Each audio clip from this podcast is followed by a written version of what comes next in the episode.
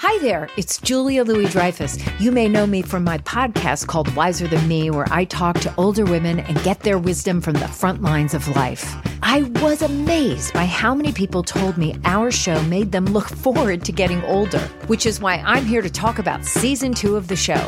Sally Field, Billie Jean King, Beverly Johnson, Ina Garten, Bonnie Raitt, just to name a few. All hail old women. Wiser Than Me season two is out now from Lemonada Media. It's Merriam Webster's Word of the Day for October 20th.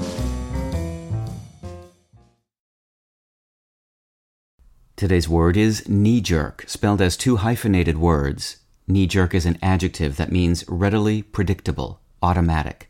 It can also mean reacting in a readily predictable way. Here's the word used in a sentence from Psychology Today by Peg O'Connor. The habitual or knee jerk apologist runs a great risk of losing herself through all her apologies. She sees so many of the things she does as offenses or wrongs and takes responsibility for things that are not properly hers. Around 1876, the sudden involuntary extension of the leg in response to a light blow just below the knee, which is also known as the patellar reflex, was given the refreshingly simple designation knee jerk.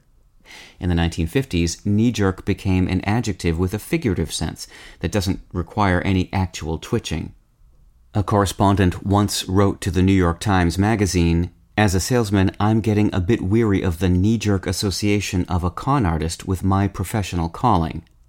Knee jerk often has a negative connotation. It usually denotes a too hasty, impulsive, perhaps even irrational response that is often based on preconceived notions. With your word of the day, I'm Peter Sokolowski.